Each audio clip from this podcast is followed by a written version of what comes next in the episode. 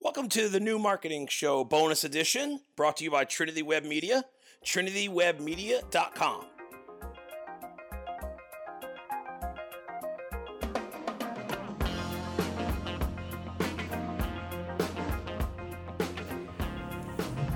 Hey everyone, thanks for checking out another bonus episode of the new marketing show. Stuck here in traffic, so I'm going to bang this out quick.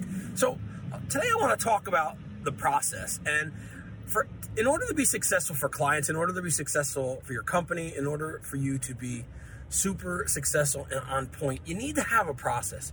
And in order for you to be happy, you need to really enjoy the process of creation, the process of development, all that.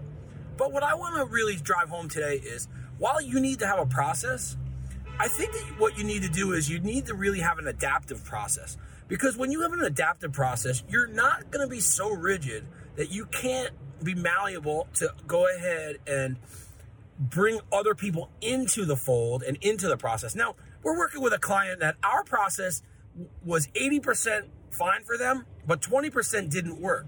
So, what we need to do is we need to adapt to them a little bit to make this a pure collaboration. Otherwise, it w- we would be both be so rigid that it would just be a terrible, miserable engagement. So have a process, fall in love with the process. You know, I think that we said that a long, long time ago uh, when Ida Uda Emma was on our podcast is have the process, fall in love with your process, but don't be so rigid with the process that you can't go ahead and bring other people in and achieve results. So, hey, thanks for checking us out. You can get more episodes of the new marketing show at trinitywebmedia.com, Apple Dash Podcasts.